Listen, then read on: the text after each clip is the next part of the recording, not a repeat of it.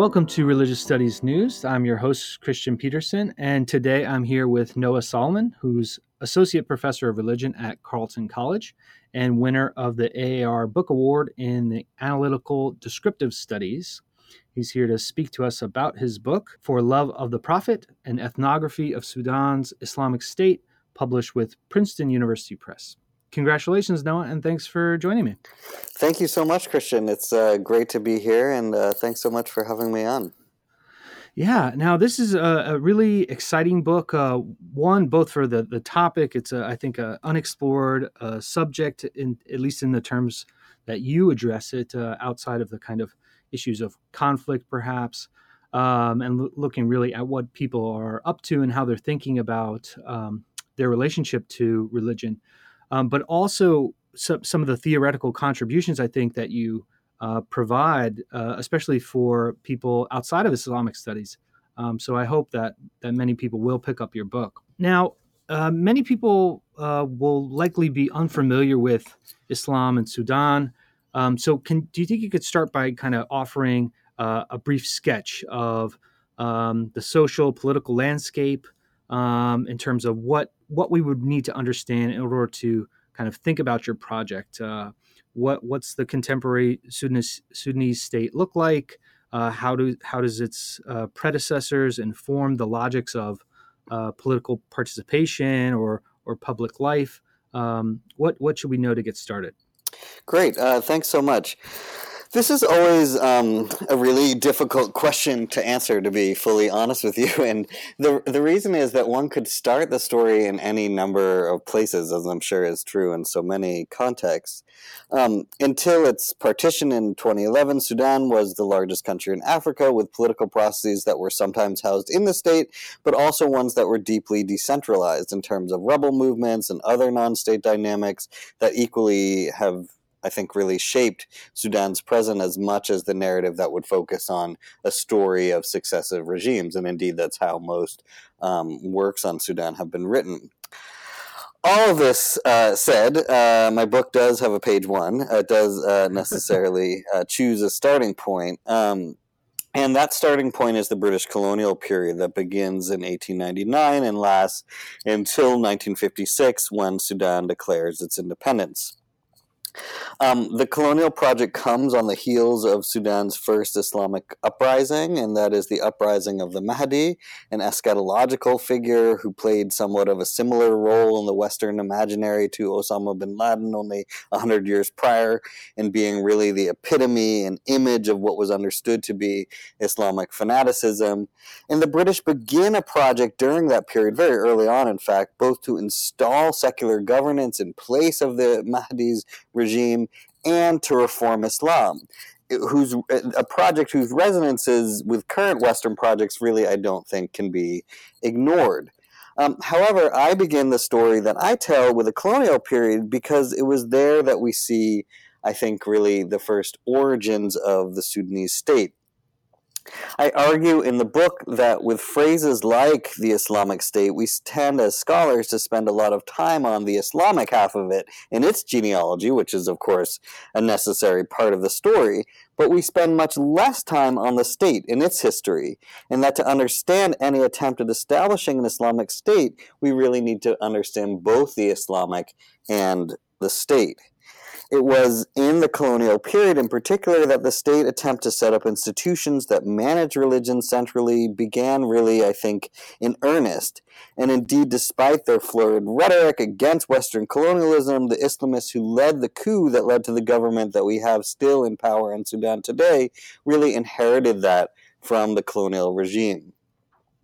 After discussing the colonial period, the book jumps to the coup of 1989, termed by its proponents the Revolution of National Salvation. Here, a party which was an offshoot of the Muslim Brotherhood came to power with the ba- backing of a really um, powerful faction of the army. The second chapter of the book traces the story of this regime as it went from a more idealistic stage to one that was far more pragmatic as it sought to end more than 20 years of civil war with the South and its main representative, the Sudan People's Liberation Movement, or the SPLM, led at that time by a figure called Dr. John Garang. When I uh, arrived in Sudan to begin my field work, a peace agreement between this SPLM and the government in the north had just been signed. And the peace agreement was to establish a period in which unity between the two halves of Sudan um, might be made attractive. Um, the SPLM, which represented a plurality of non Muslims, had founded its movement on secularism and opposition to an Islamic identity for Sudan. And now the government in the north was really, I think, um, forced to grapple with how to appease the SPLM, but also to avoid giving up on the Islamic project entirely. This effort, um, the book notes, was unsuccessful in the end. Unity was not made attractive, and in 2010, Southerners voted in a referendum overwhelmingly for secession, which in fact occurred in July of 2011. So the book follows the itinerary of the Islamic State project through that period in particular, with an epilogue that discusses some more recent developments um, in the post secession period. Now, uh, y- your title gestures towards a political anthropology of sorts, uh, and you you state in the book uh, in, in a couple different ways, but basically that you you're approaching the state from the bottom up. So, um, how do you go about uh, doing an ethnography of an Islamic State, and uh, what did you find in terms of uh, the the perhaps tensions or um, relationship between uh, the, the operations of the Islamic State and then the, uh, the, the, on the ground uh, Islamic public sphere? That's a great question. Thanks, Kristian. Um, really, uh, one of the main goals of the book, as far as its intervention into uh, what we might call the anthropology of Islam, is to question the common divide placed between the state and the public sphere. In such literature, the public sphere is often celebrated as a place of debate, of the democratization of knowledge, of, dare I say it, freedom, whereas the state is considered a space of artifice, of control, of single mindedness, etc. I think, moreover, the lines between these two things are drawn pretty boldly uh, in some of this literature, wherein we get studies of the state or the public sphere, but that the latter, the public sphere, is understood only to be conceivable as the state's outside. From the get go in my research, I found such models to be unsustainable. And by, by the get go, I mean that before I even had a chance to grapple with whether or not conceptually such a divide made any sense, I was struck by the fact that empirically it seemed entirely unsustainable. So many figures I encountered in the field seem not neatly to fit into either category of state or public sphere. Figures who, depending on who you asked, were either, for example, supporters of regime of the regime, sorry, or or opponents. I had the option as an ethnographer of deciding that one side, the side that identified such figures as opponents, or the side that identified such figures as supporters, I had the option of deciding that one side was deluded and the other was correct. But this didn't exactly seem to me to be satisfactory.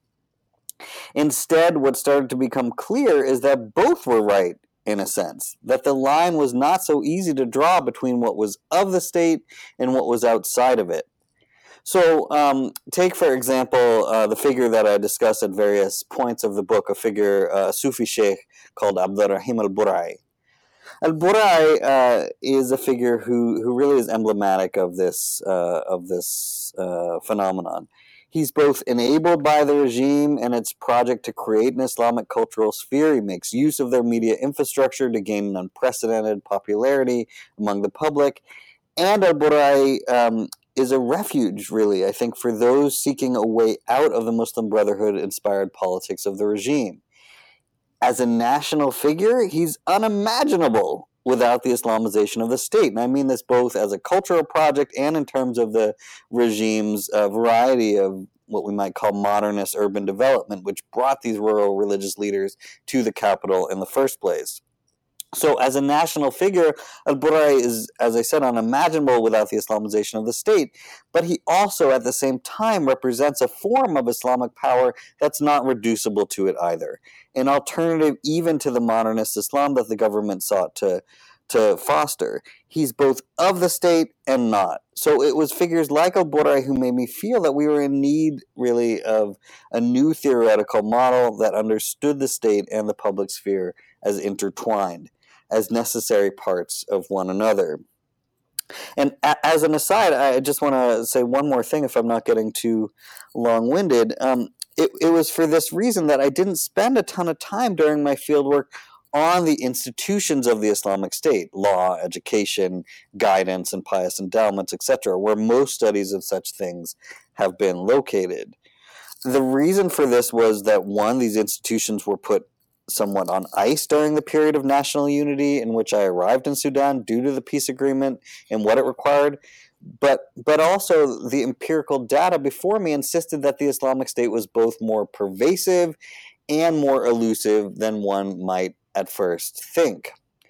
I want to stress that this uh, that this feeling that I had of it being more pervasive and more elusive was really by design, and that this is related in some sense to the title of my book, For Love of the Prophet, and that the government had begun to think that an Islamic State project that was imposed didn't go far enough, and it sought ways to instill desire for an Islamic State, to make one want an Islamic State. And one means that I discuss in the book is through these projects to instill love of the Prophet, an emotion classically tied to the individual believer, but here in the Sudanese nation as a whole. And it should be noted that this is happening at the very moment that other political trends were pushing Sudan towards a model that would embrace its multi religiousness to follow these trends that aimed at instilling desire for Islamic politics, I really had to look elsewhere than merely institutions. And I did. I looked at epistemological problem, uh, uh, sorry, projects in the sciences and the Islamization of knowledge, at sonic projects to create an Islamic aesthetics which would cultivate certain kinds of pious virtues, and also a political work undertaken to avoid a sovereignty based on closeness to God getting too amorphous and diffuse where anyone could claim it. The problem of ISIS, for example, at least according to the regime. Such state projects took, uh, you know, really took on and unfolded far more in what we might call the public sphere than in the classical apparatus of the modern state. And that's why I sought a project that really tried to bridge these two things. Hmm. Yeah, and uh, the other thing that your book does really well is the this kind of blurring of the secular and the religious. You know, how do how do you make sense of this in your in your project? Can we disentangle these spheres in in meaningful ways when we're looking at your subjects? You you put it uh, that we leave Islamic politics untranslated. So what what do we find if we do that? If we kind of look at the Islamic State out of Western political discourses? Yeah, thanks. Um, yeah, that question seems to have a couple parts. I'll try to um, address. Sorry. No, no, no. That's great. I just want to make sure I, I get to both both halves of it. Um, first, as this question of um, uh, how or if we can untangle uh, secular and Islamic politics. I mean, how I'd answer that is I don't think that we can untangle the two in any meaningful way. The secular state and its modes of organizing life are entirely unescapable in the 21st century, so that even an Islamic state is built on its infrastructure. And that's kind of why I start with the British colonial project. That said, I don't think that one can be reduced to the other either or that there's something disingenuous or incoherent about the idea of an Islamic state given the power of a secular modern, which would obviously be another um, response to to the first recognition that I made that they're inseparable. I don't think that that thereby means that they're uh, one is reducible to the other. The Islamists that I work with uh, were not at all deluded into thinking that the form that they'd chosen for their political project, that is the state, was somehow a neutral one into which they could just place their ambitions just as easily as any other model, a caliphate or otherwise. Instead, they they uh, they sought productively to use the mechanisms of the state, whether it be its abstract authority, its concern with population, I don't know, its bureaucratic forms of life making, to form certain kinds of Islamic subjects. That was a serious agenda of theirs. These subjects ideally inhabited a set of virtues that were different than those of the secular state. Indeed, scholars like Hassan Turabi, the intellectual who lay behind the 1989 coup in many ways, he argued that the state was like other scientific discoveries, ones that are part of human heritage and that should be embraced by Muslims as an advancement in political practice for the modern age. So the Sudanese government used the state to foster certain kinds of Islamic subjects, as I've said, ones that thought about identity, personhood, and the common good in ways that both pulled on classical Islamic sources and also, I think, took them in new directions. So, um, this, as to the second half of your question, what I mean by leaving Islamic politics untranslated, um, what I mean is that one of the goals of the book is to get beyond the analysis of Islamic politics, in which it is interesting only to the extent that it speaks to us and to our problems in the West, either in opposition to all we hold dear or as a kind of civil Islam, as some scholars have put it. That is a set of democratic liberal values just spoken in an Islamic idiom. There is so much more to it. That's what I was trying to stress, as simple as that. And I think because of the length of the experiment in Islamic politics that I studied, we really had the opportunity to observe a conversation um, that in which people contested and engaged not with the West as the primary interlocutor, but instead with a 20 year experiment with Islamic politics put forward by the regime that hadn't delivered on what it promised. And the question was asked what other alternatives are available? looking at the categories that this conversation engaged in order to have this conversation. I mean, two off the top of my head that um, that I mention in the book are the categories of tahara and najasa, ritual purity and corruption. Looking at these categories, uh, ones that don't correspond to political categories we use in the West, um, and to understand their political weight is another focus of the book to flesh out really the richness of the conversation going on that doesn't necessarily always track with debates going on in Western political or academic fora in terms of what makes a felicitous political subject a valid form of sovereignty or a set of goals that might correspond uh, to this world as much as to the next. So that's that's kind of what I was getting at with this idea of leaving Islamic politics untranslated. Um, well, no, there's there's such rich detail and really interesting stories that you you tell in your book and i wish we could like go through some of them. Um, but I, I, think it's probably better to outline the ways in which you think other people in the study of religion uh, might benefit from your work. What what do you think your book has to offer in terms of either uh, methodological questions or theoretical considerations that uh, people might be able to apply to their own work yeah, thanks. Um, well, I mean, on, on, the one hand, I feel like it's somewhat presumptuous of me to, to answer this question, um, but perhaps I, can, I have to. Okay, uh, perhaps I, I could flip it just a, a, little bit if it's okay with you, and maybe answer sort of a, what kind of conversations I hope the book can start with those not engaged in the study of Islam. That sounds great. Well, um, I think I think firstly, it, has been a topic, obviously, in many fields of religious studies, as to what religious politics looks like in our secular age.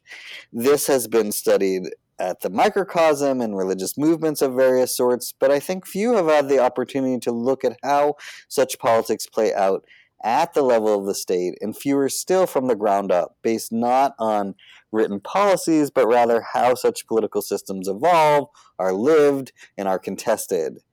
Um, and I think this is because few contexts have arisen in which religiously founded political thought have had the opportunity to be tested in the way that it did in Sudan, with quite literally the works of Islamist political thought, of Muslim Brotherhood inspired political thought, being taken up um, you know, page by page by such an apparatus.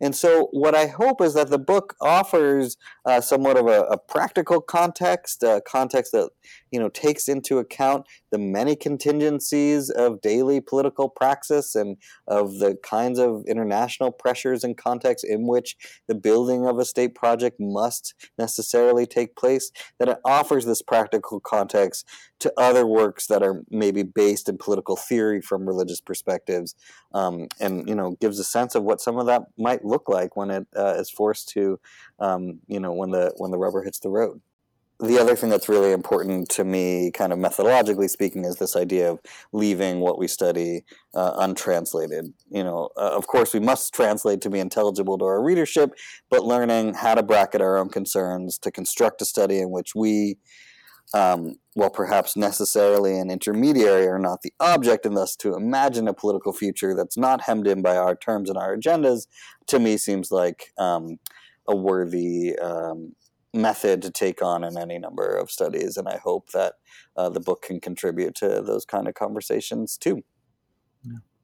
Well, thank you. No, it, it really is a wonderful book and well deserving of all the accolades that you you've got. That's really generous of you. Thanks. And I hope uh, that our short little conversation will inspire uh, others to to pick it up. Thank you so much. Thanks so much for your time, Kristian.